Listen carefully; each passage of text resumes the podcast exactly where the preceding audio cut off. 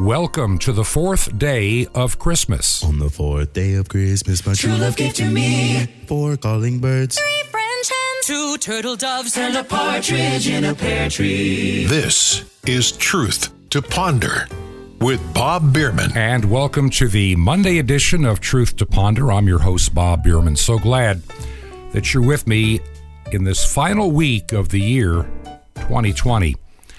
I know for many that are listening to this program today, you cannot wait for this year to come to an end, and I don't blame you. It has been it has been a challenging year to say the least. I was thinking the other day as I'm preparing to do these series of programs in this the end of the year week. And I was thinking how the year started out. All the hopes and dreams and, and projects that I had in mind that I thoroughly believed were extremely important. And how many of those projects had to be left undone? How many major changes occurred for all of us along the way? A year ago at this time, my wife and I, we were at our home here in Georgia, and we were planning to return to Florida shortly after the first of the year. So last year was the first time we had celebrated Christmas in our little place up in the mountains. We even got a a tree and the decorations and we decided just for us to have a a quiet Christmas together. And we did. And I can remember last year at Christmas time. Tree looked beautiful, clear and cold outside and a fire in the fireplace and just listening to the Christmas music and thinking thinking about how blessed we are with what God has given us. We're not wealthy, but we have been very blessed anyway. And, and I'm thinking about all the things that can be done, that need to be done going into the new year. I had several goals in mind, one of which we did make, the other one never did happen we had a first goal was going to be in February. The church body, which I'm a part of, has their annual meeting. And we decided to hold it in February instead of holding it, you know, normally you do things like that uh, later in the spring, maybe the summer, but we decided to have it a bit early because in our church group, the presiding bishop was going to retire from that position and he wanted somebody else to take over as soon as possible. And we were getting together, planning to get together in, in February in St. Augustine, Florida. Now, there were a few people that really needed to make it to that particular meeting. And I remember we had gotten back to Florida in January, probably around the 10th, and I was doing some part-time work at WRMI in engineering and and getting ready for this this big event coming up toward the end of uh, middle to the middle part of February. Can't even remember the exact date right now. And we were looking to get. I decided to have some coffee cups made. I've got one here in my office right now with our church body's logo on it, and even some golf shirts. They were not I just felt that I wanted to have those for those that came and had everything ready to go for that trip. We were going to drive the three hour drive from our house in Port St. Lucie in Florida up to St. Augustine. Everything was all set. I had a friend, a bishop from another church body, very similar to ours, extremely similar to ours, uh, invited as my guest and we had everything worked out the airline tickets, the hotel, everything was set to go. The day before, we're all supposed to be heading out. There's some weather issues in parts of the country that, that are going to just destroy the ability of everybody to get in on time for this meeting. And remember, it's kind of hard to reschedule in Florida because of, you know, a lot of tourists are down there during the winter months of January, February, and into March. You know, getting hotels is not that easy. And so if you don't use the hotel, you're going to lose that hotel and you may not get another room. It's just how it works. And so we had all these wonderful plans laid out of how we're going to get together. And then I get the first phone call that one of our people from Massachusetts, his flight is being canceled because of winter weather. Then somebody in Virginia, same same thing. And all of a sudden, the most important people that need to be at that meeting are not going to be able to be at that meeting. And so we had to just cancel at the last moment the entire get together, the entire gathering. And our plan was to to reschedule maybe, you know, sometime in April or May after Easter. And you know, come down to St. Augustine, be, be nice during the month of April. Especially if you're from Massachusetts, you're going to get a nice dose of springtime. So, so far, so good. We were going to do that. Now, remember, I was also beginning to hear, as you were, this noise about a pandemic, that there was a virus out there that that was wreaking havoc in other parts of the world.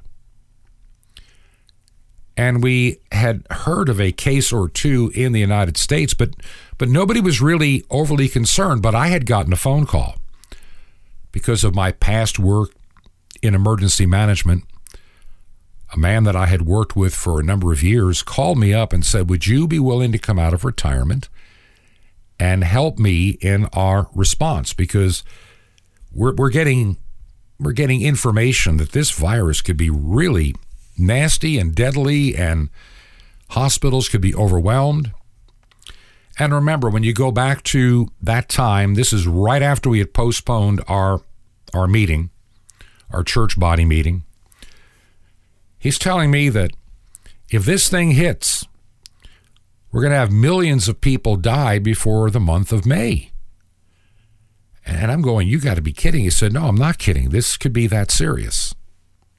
That's the word we're getting from everybody that knows something about this. And so I talked to my wife and I just wanted her to remain safe where she was at because we didn't know. And off I went, driving a few states away to help this individual in another state. And there I stayed for many weeks, living in a hotel that was virtually empty. Just a handful of us workers, contracted people for this very large county. So I'm living in this hotel. I can remember when I drove up from Florida, I stopped by our place in Georgia and I picked up all of my computer gear that's in the office that I'm recording this program in now, including the gear that I record this program with.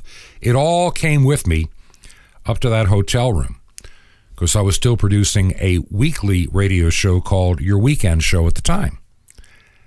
And I'm also producing materials for radio stations and writing press releases and trying to trying to take care of the public information side as best we could and also in, for internal consumption trying to document all the things we were doing to learn the things that work to learn the things that don't and, so that was my job starting in the beginning of march it happened really quick from the time that meeting was canceled. And, you know, nobody really thought about a pandemic in the world coming to a dead halt.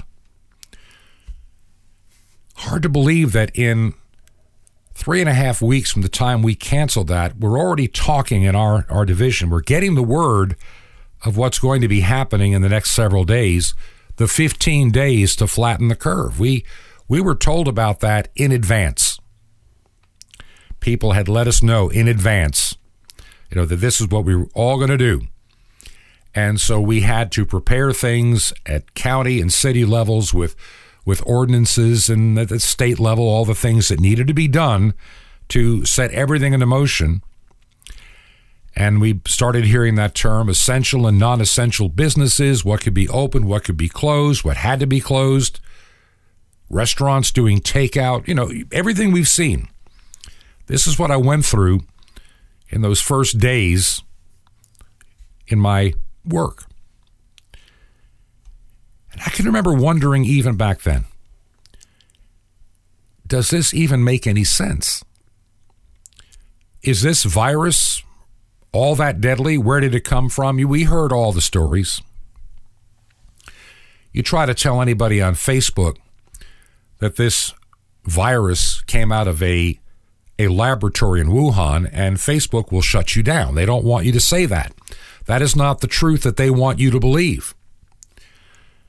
They're still holding on to the fabrication that this just happened naturally in the wild with a bat somewhere from 300 miles away that got into some meat market, wet market, whatever you want to call it in Wuhan and and it just jumped from species to people and then started infecting people and before you knew it you had this worldwide pandemic on your hand. I don't believe any of it.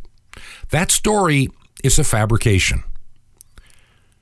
And I say this I say this from the things that I was learning and reading and seeing day to day in the work that I was doing back in March and April.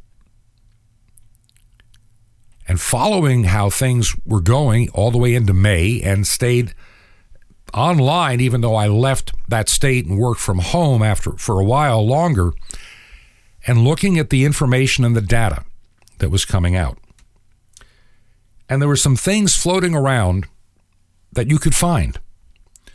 And you still can find them if you're willing to take a few minutes and look for them. And these are not at some oddball website operated by, you know, keepers of odd knowledge. These are legitimate websites for people in the medical profession. And, and what's amazing is you read a few of these reports that go back years from these studies of similar viruses, and then you start following the money and the pathway and, and how things and, and, and certain names keep popping up. You go back to 2003, 2004, there was a very similar virus to this SARS CoV. It wasn't COVID 2, it was just SARS CoV and they it was a deadly virus. Not didn't kill everybody, but it had a you know number significant percentage of people that got it died. And the difference in 2003, 2004, this virus too came to us from China. But the Chinese then were vastly more forthcoming than they were this time. And early on, the world was notified that we have this virus. It makes people very sick with the symptoms just like the ones we have today for the SARS COVID virus, COVID 19. And things were done to minimize that spread so it wouldn't, it could be contained into places and regions. Yeah, 30 some odd thousand people died over that period of time with these little tiny outbreaks here and there. What is interesting to know is the research done on that virus after 2003 and after 2004. You may not know this. This may be news to some of you. I know it isn't for all of you. A virus is not a living organism. Let me say that again. A virus is not a living organism. It's not. It, it, it, it's not alive. What a virus actually is are some DNA type strands that are surrounded by a fatty tissue with protein spikes that can latch onto other cells. And what happens is when one of these virus particles or a intact virus attaches to a cell in your lungs, for example, it gets into that cell and then replicates itself, and then more viruses just like it are popped out of that living cell. And what you see when people have the flu or any other virus, it's the body's response to the virus that becomes deadly for many, especially if you are compromised, especially if you have breathing issues to begin with. It is a big deal.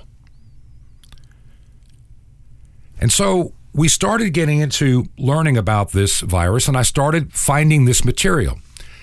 This virus apparently, for a long time, was being studied in the United States, but some of our laws changed, and doing what's called gain of function work on a virus became illegal in the United States.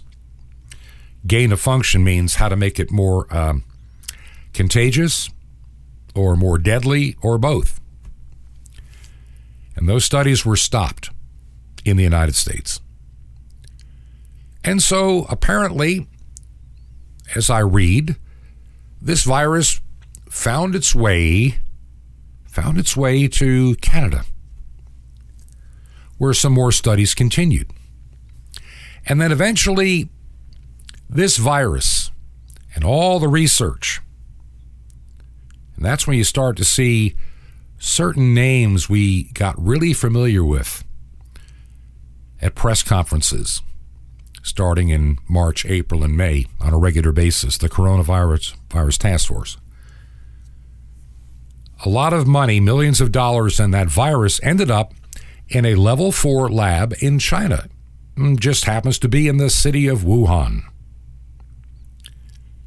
where that research continued. This is where I can't tell you the rest of the story. And let me tell you what I mean by that. I can't tell you with any kind of certainty what happened beyond that. It is safe to assume, knowing China, the actor in this world today, it is safe to completely assume they were doing studies on this virus and they were doing gain of function work. Whether this virus was released intentionally sometime in the latter part of 2019 or whether it was an accident that China tried to cover up from the world but was unable to contain because it had gotten farther away than they ever assumed, tells a, tells a tale. We really don't know fully how the Chinese responded to this particular virus and what steps that they took we were led to believe, and CNN was buying this hook, line, and sinker, that the Chinese had contained it and they were having extremely low death numbers and doing wonderful things with it.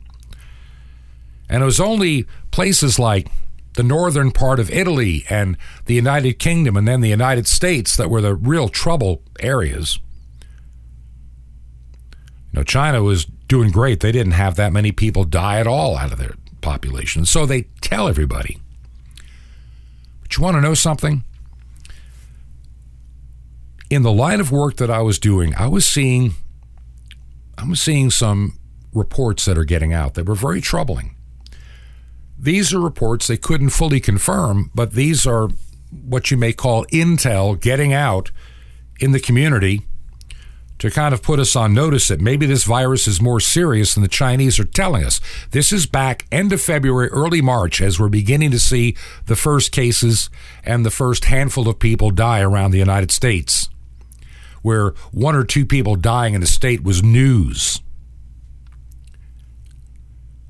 We were hearing stories about infected people being taken from their homes in body bags, alive, and then burned to death being cremated, the very sick and elderly. Just literally pumped with something to keep them calm and then burned. Whether that is fully true, I don't know, but it was out there in the community and the things that I could see, and it was quite disturbing if that is true. We also were told by the Imperial College of London that to expect three and million dead or something like that, and maybe two and a half million by May. Now remember, this is by the month of May. Forget going beyond. Our county prepared, where I was working at, for 3,000 people to be gone by the time we got into May, no later than the 1st of June. it would be an acceleration, and we would have to find enormous amounts of temporary hospital and morgue space to deal with a crushing blow. And that's why we started the 15 days to flatten the curve. You know, even from my perspective, it seemed okay, this doesn't sound too awfully bad if what they're saying is true. Honestly, I don't know now as I look back, did they even think this one through at all? We shut everything down except drive through windows for takeout, grocery stores, liquor stores, surgeries. They were stopped because no one was going to have any real surgeries. A lot of medical exams postponed or, or done teleconference. There's no telling how many people died because of untreated illness because of the 15 days that became 300 days or whatever. 280, I can't remember. I can't even keep track. We're coming up on close to 300 days to flatten this curve. And we play games back and forth in these various states. Some states shut down hard, some states not as much. You want to know something when you look at it? The evidence is not there that any of this really worked. There is so much conflicting information that was put out there. When you look at Dr. Fauci's information, it, it changed every week. The story, the way things should be handled, has consistently changed over time. There's never been, he's never been right yet, but he's going to be in charge of it come January 20th if a new president is inaugurated and the steal is complete and Joe Biden takes the helm or whoever's actually the puppet master to Mr. Biden. I don't think he's capable any longer of doing anything on his own. What will be the world like what is the story on this virus and vaccines? There's a lot to this story that, that just doesn't have oh, doesn't have a good feeling to it at all. And why do I say that? Because I worked in this business and I'm on the front lines. And I can remember we were getting into May. I'm going to tell you, the money was good. Coming, I mean, it was really good it was a great help to my wife and I financially in taking care of some things we needed to take care of at the time. I mean, this couldn't have, hate to say it, but this couldn't have come at a better time for things that we needed to get done. And so that those many weeks that I'm away and working were very profitable. I look back now and I look at all the things that we did. I can remember working with this one college that, and producing some some video material.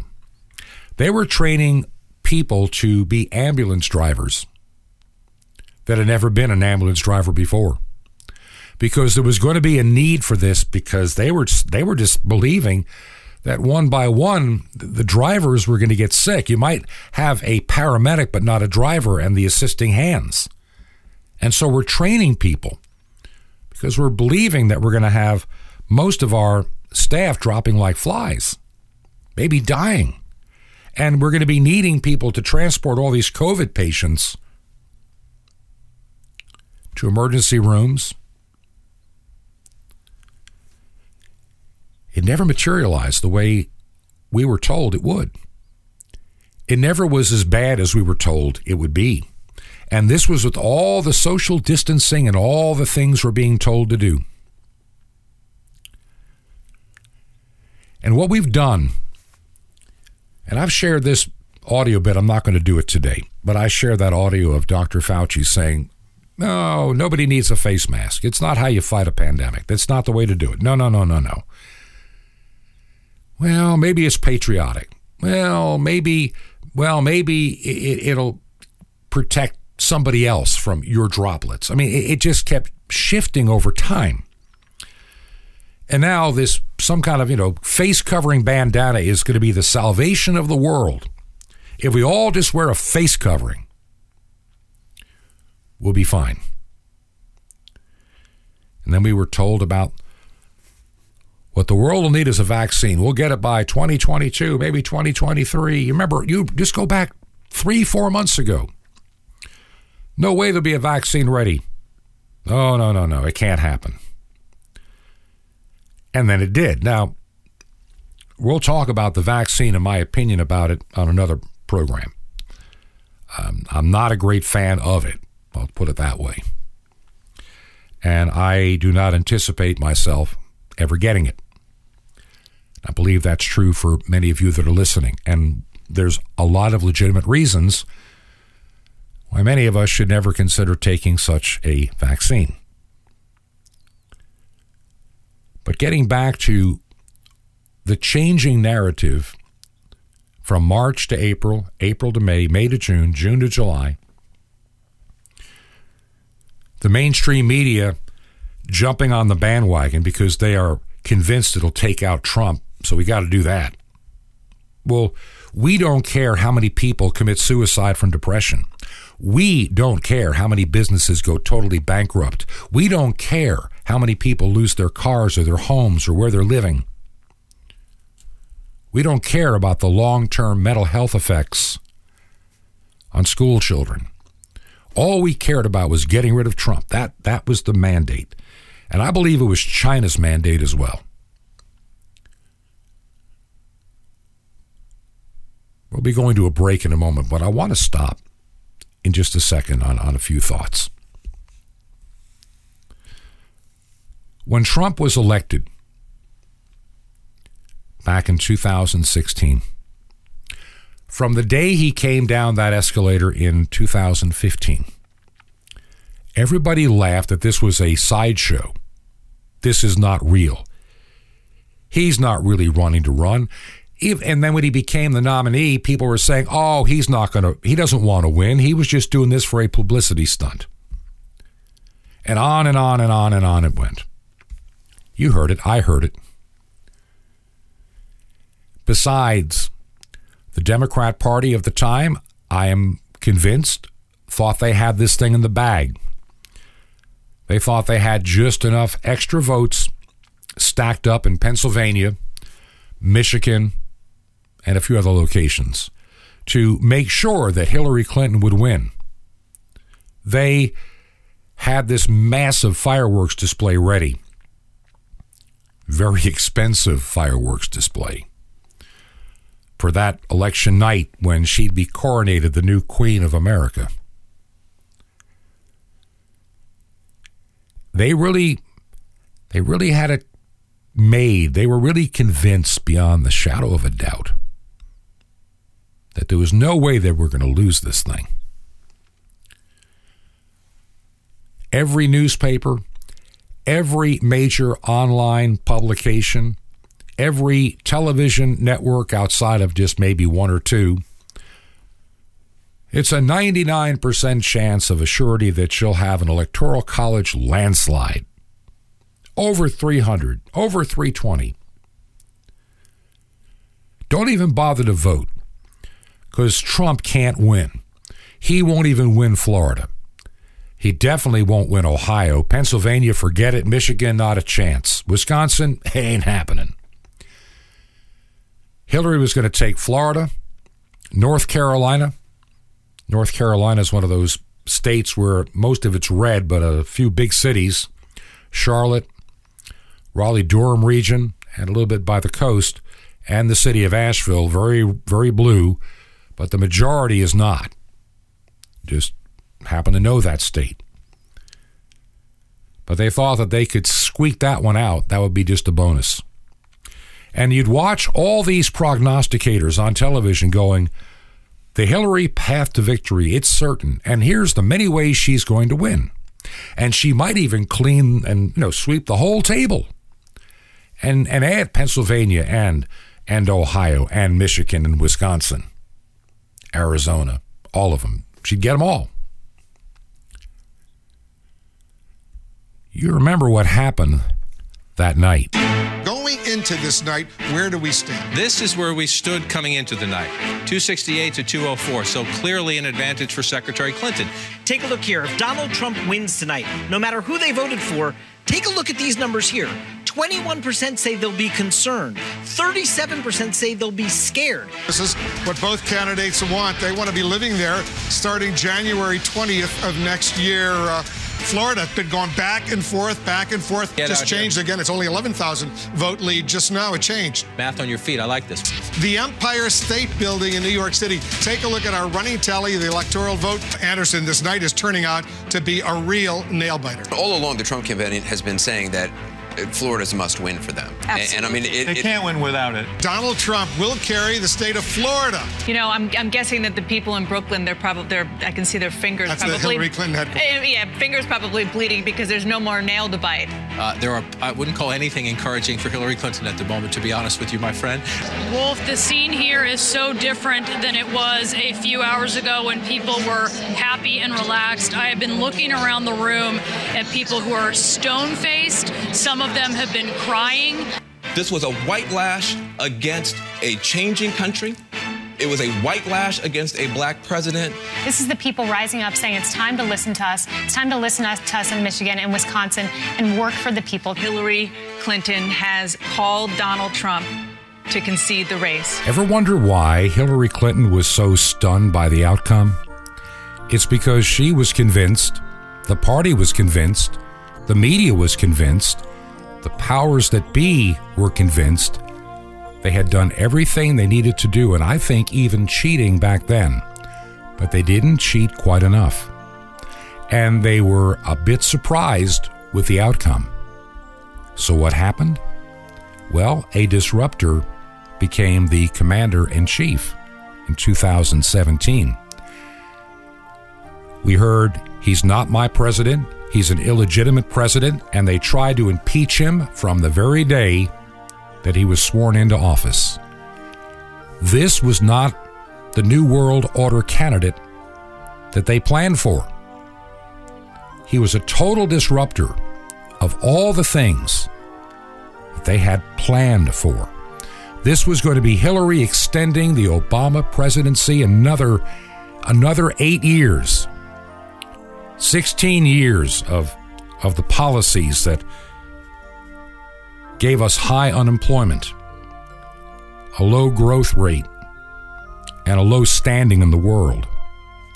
All the plans of the globalist were tossed into the trash bin. That's why they fought so hard. We'll be right back. This is Truth to Ponder with Bob Bierman. The mystery of the Shana. Shalom Alechem. This is the nice Jewish boy, Jonathan Cahn, your Jewish connection, and get your pen out so you don't miss a special free gift in a moment. Now, you're wondering what kind of year it's going to be for you? Well, the answer's hidden in an ancient Hebrew word. The Hebrew word for year is Shana, but the word Shana comes from the Hebrew for the number two. So the word year in Hebrew really means the second time around, the repetition, the repeat, because each year is like a repeat of the year before, the days and the seasons. So often we live our lives just in that way. Each year is pretty much a repeat. We continue to do the same things, make the same mistakes, the same stumblings, the same habits, the same fears, the same things we do that we know we shouldn't do, the same things we want to do, the changes we should make, we never do. And so we don't go anywhere. Just a shana, a repetition. But the word shana also means new, the second chance. So each shana, each year is given to you as a chance for newness in your life, not to make the same mistake, not to fall in the same stumblings, not continue in the same habits and fears, a new beginning to do the things we never do but should do, to make the changes we know we should make. So the Shana, the year means a repeat or something new, a second chance for something new. So it's up to you to choose which one it's going to be for you. In the power of God, He wants this coming Shana, this year, to be something new and different. It's given to you as something brand new for brand new things, for overcoming and for victory. Because in the new birth in Messiah, all things will become new for you. But you need courage to break out of the repetition and walk into the newness of new life. Want more? Ask for the Shana. Now, the free gift for you. The mystery hidden for 2,000 years in the sands of Israel, better than Raiders of the Lost Ark, and it's real. The mystery of the temple doors, you'll love it. And Sapphire's your daily spiritual vitamin supply for victorious life in God. How do you get all these free gifts? Easy. Just remember Jesus' Hebrew name, Yeshua, and dial it. That's it. That's all you do. Just dial 1 800 Yeshua 1 and you'll be blessed. But call now 1 800 Y E S H U A 1. Now, I invite you to minister with me in bringing the good news back to the people who gave it to you, Israel and the unreached peoples of every tribe and tongue on five continents. You'll be blessed. Just call now 1 800 Yeshua 1. That's Y E S H U A 1.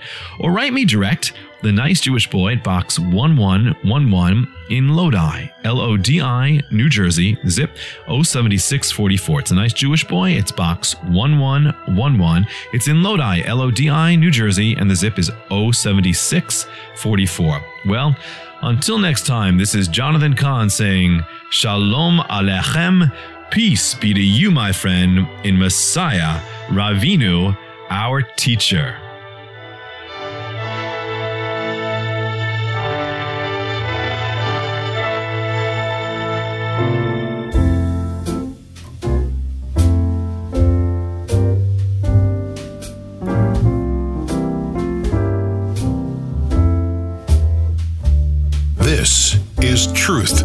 Ponder with Bob Bierman. And welcome back to part two of the Monday edition of Truth to Ponder. And you're listening, going, okay, so what's with the uh, Christmas music in the background?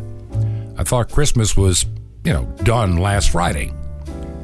Well, the truth is, there are 12 days of Christmas that begin on Christmas Day. We have just fallen into allowing retail to tell us how to celebrate this most blessed day in the church year.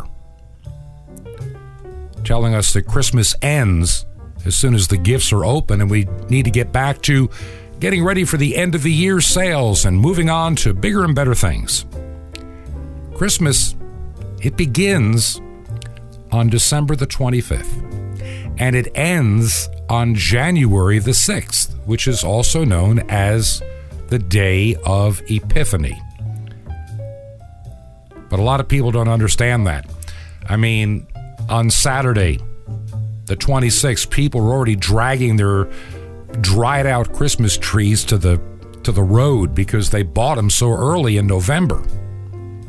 And in a way, I, I can't blame some people, at least this year, for wanting to celebrate early because it's been a really rough year.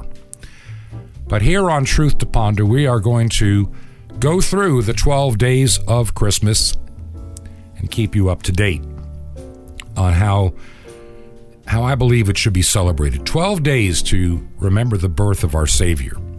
And we have the Sundays before the season of Advent to to remember why we celebrate this very special time of the year. Want to pass along a few things today on this uh, second half. Some of the things that are going on behind the scenes here at Truth to Ponder, and a couple of news stories that just kind of remind you of the terrible position we are in in this world and country today. Behind the scenes, as many of you know, we've been doing this program now since the last day, that's the 31st of August. So, really, we've been on the air for the month of September, October, November, and now we are almost running out this week. On Thursday is going to be New Year's Eve. We will have finished four months of doing this program Monday through Friday. Hope to have some guests on maybe tomorrow and Wednesday and possibly even Thursday. And then we'll kind of do a year in review, look back and look forward maybe on Friday. Haven't quite put it all together yet. This has been an unusual undertaking for me. I've shared the story that during the time that I was working in emergency management earlier this year, in the beginning of this pandemic, I had some very strange feelings about what was going on. That we're not being told everything fully and truthfully as I think we should have been.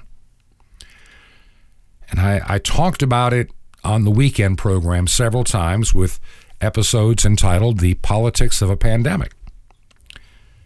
So much of what has occurred has not been helpful, but has been very political.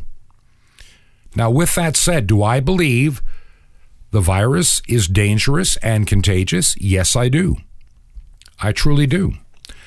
But I don't believe for a moment it is as deadly as they try to make it out. Remember in the beginning, it was going to be 3 million dead or more by May, June, somewhere in there. That varied a little bit. Maybe some said it could be as late as July, and others said, man, we're going to just have them dropping. There were videos that came out. I saw these videos end of February into March. And these were supposedly just random videos taken by people in China of people walking and collapsing and dying in the streets. Did you remember remember seeing those? I do. I remember them like they were yesterday. And the fear being driven up in people's hearts and minds that, my Lord, this is such a disease. It, it, it grabs somebody that's only like 29 years old and they're walking down the street and then they can't breathe and they're collapsing and dying of this virus in the streets. We were beginning to see those kind of videos. We saw, we were told it was a New York City hospital, but it wasn't. It was actually one in a rural area in Italy, woefully unprepared with their well, with their medical establishment, let's put it that way, woefully unprepared. And you see these busy emergency rooms and critical care rooms with everybody running around with their face shields and their hazmat suits dealing with these patients. And we were being told that all these hospitals in New York were just being super overwhelmed. And they weren't.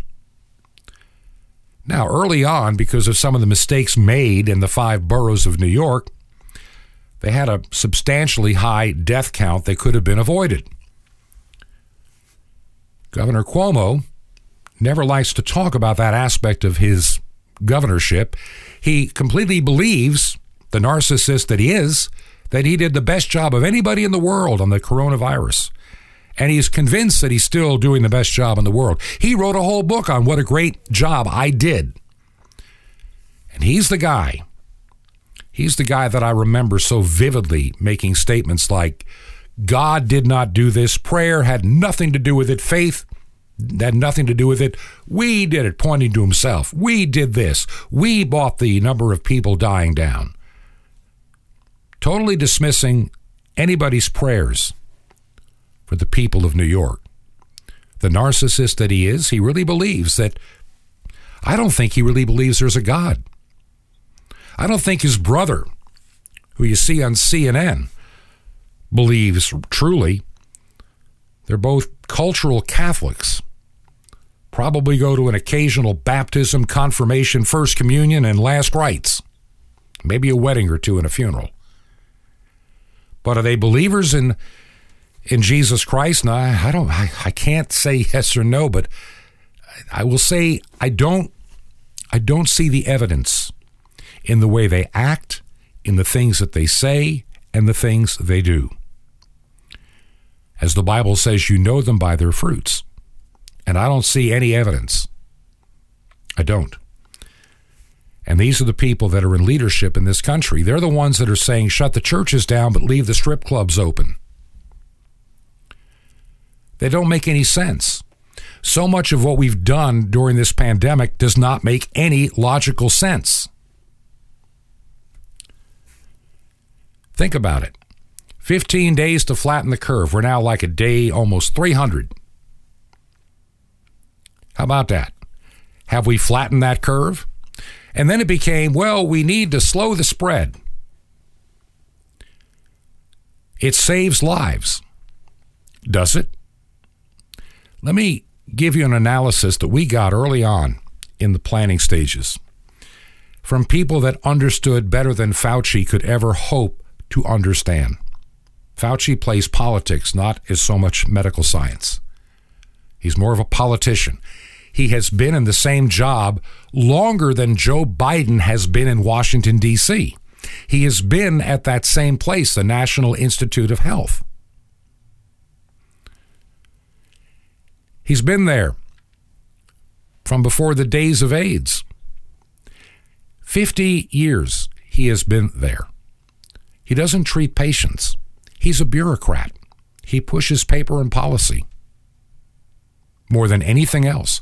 And so when you're looking at this guy as a doctor, I'm sure that he keeps up with certain things, but I, I, don't see him on the front line treating patients. Yet he will argue with anybody on the front line who successfully were treating patients back in April and May and they were living and not dying and recuperating faster. And he would he'd be saying, Well, they're all wrong. Well, what is your solution? Lockdowns and wait for a vaccine. That's all he ever had to offer. More lockdowns, more restrictions. The Grinch that stole Thanksgiving and Christmas and New Year's. All because we totally blew our response to COVID 19 in this country. Absolutely didn't do it right. I can remember reading material. Remember, I did a lot of reading and research because I had to work in getting a message out to the public in the county that I was serving for those months. And I wanted to have a cohesive and understandable message. But even I was beginning to wonder about some of the things that I was being asked to say. My heart kept saying, There's something wrong with this. It doesn't make any sense. Sweden took an approach that a lot of people just laughed at, thought was ridiculous. They're going to kill everybody in Sweden. They didn't do the massive lockdowns. They didn't do the forced shutting down of businesses. They did they didn't they didn't shut down their schools or any of it. People were given the tools to how to best respond. How to take care of themselves how to avoid certain situations if you are vulnerable, or it would be a more difficult time if you have this disease. Look, I know I'm trying to think now in my mind within family and immediate close friends. I know of several people, one, two, three, four, that have gone through this virus. Some had it rougher than others. The two that had it the roughest had asthma and also type A blood. The ones that had it much easier had O blood.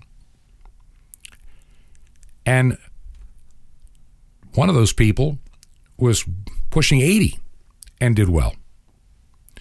So, some of the fear that has been pushed out there, there's been a lot of fear being sold to the public. They didn't do that in Sweden, and they said, oh, they're going to have a lot of people die. Well, Sweden did make a couple of mistakes. They didn't isolate the elderly as quickly as they should have, and they did have, sadly, probably more people that may have been able to live longer. But over time, I keep looking at their numbers, and they are doing so much better than most other places are now overall. Is it rising like it's rising in terms of case numbers? Yeah, are they really true cases? Maybe, some maybe not. Hospitalizations, they're not out of sight. You know, I read a news story that came out of Canada in 2018.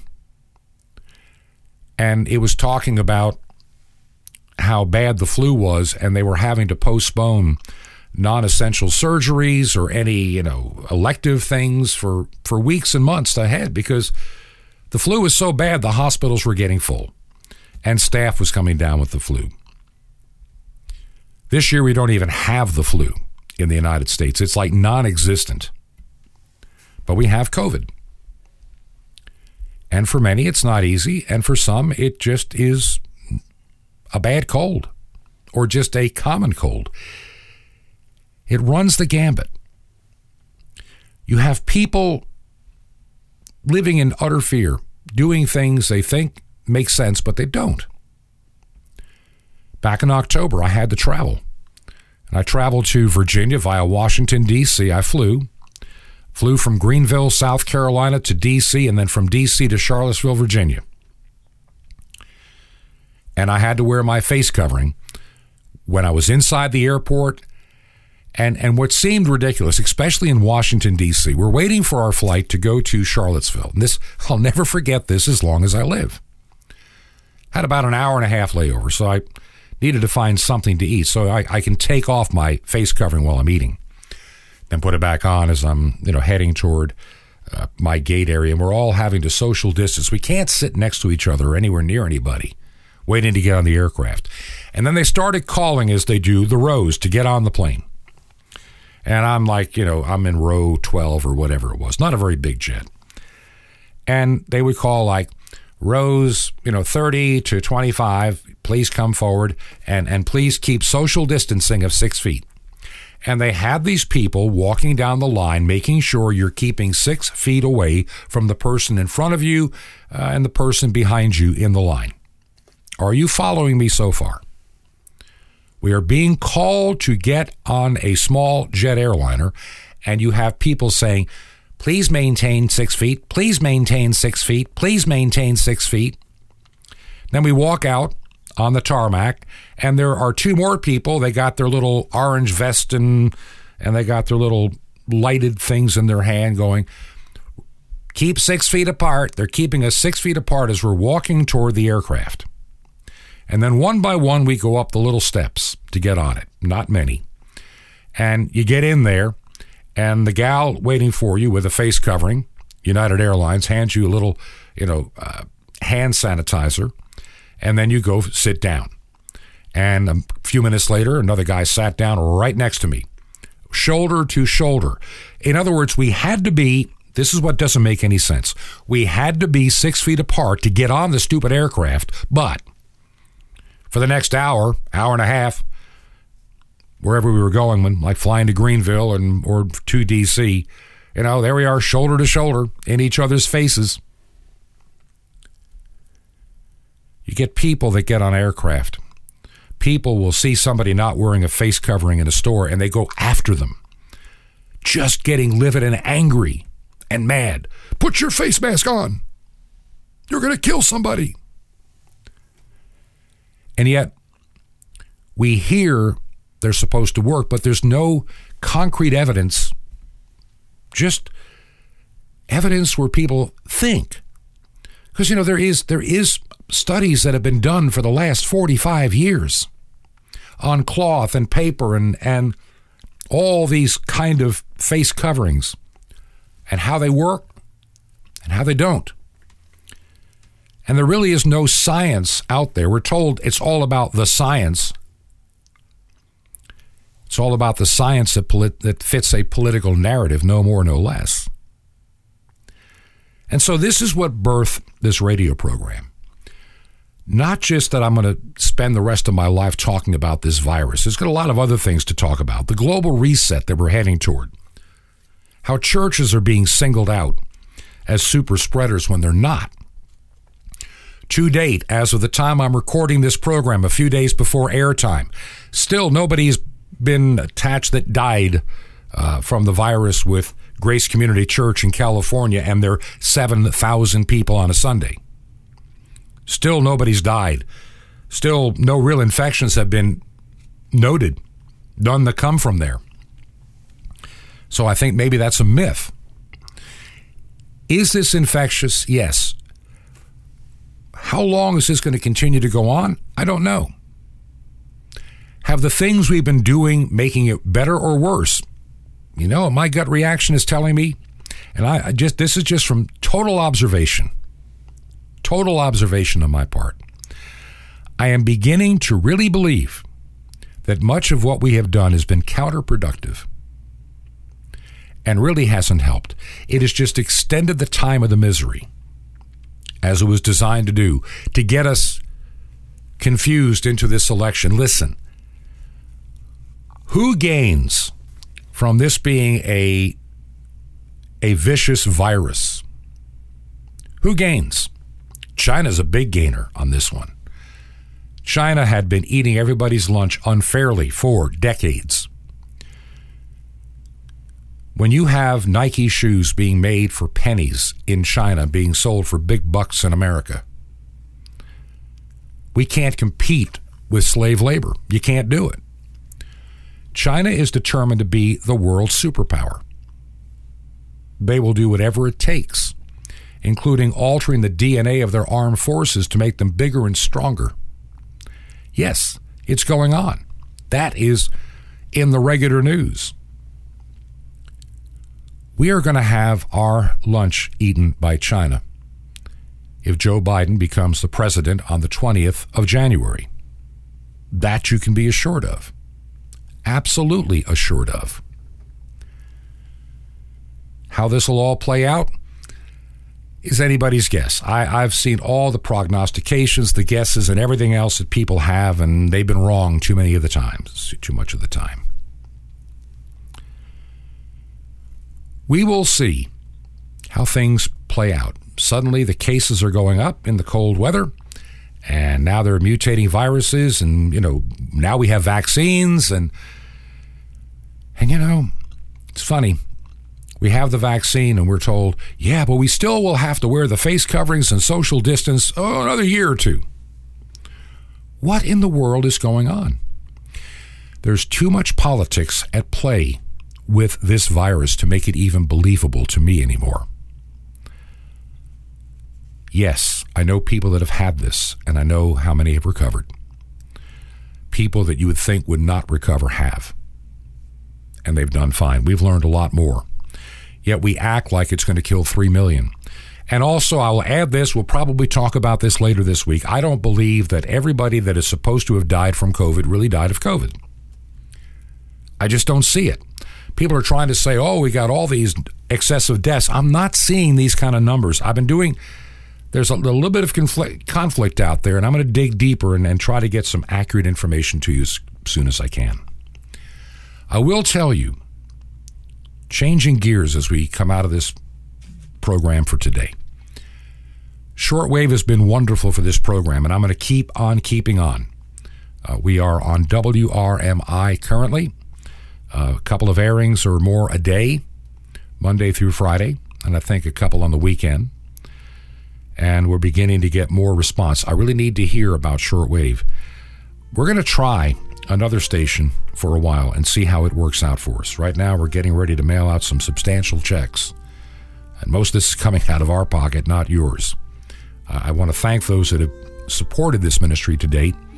Uh, but it, and, and everything you have sent is helpful to keep us on the air, on shortwave. It is critical, it is urgent.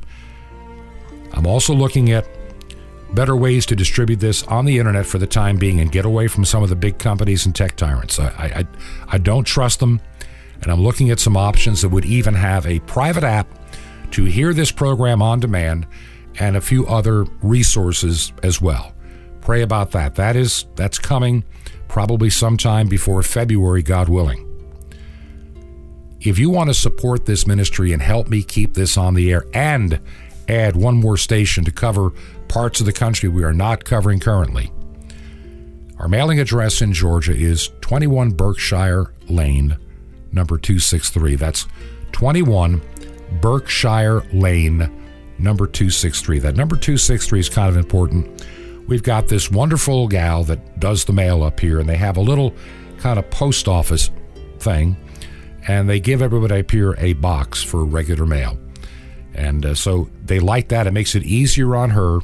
21 Berkshire is our physical address, but the box makes it easier for them to get the mail to us. So don't forget that. 21 Berkshire Lane, number 263, Sky Valley, Georgia, 30537. That zip code again, 30537. And if you want to make a contribution, just make the check out to Ancient Word Radio. And uh, that's that's what I'm using as the parent of this program, Ancient Word Radio. And, and look for a, a new app coming that'll include this program very, very soon. And I think it's on the current app now. You can look for that if you have an, an Android phone. Listen, we're out of time. We will be back tomorrow with another edition of the program. I want to thank all of you that have supported us. It makes a difference. This has been Truth to Ponder with Bob Bierman. To find out more, visit our website, truth, the number two, and the word ponder.com. That's truth, the number two, ponder.com. Truth to ponder, shining the light of truth in a darkening world.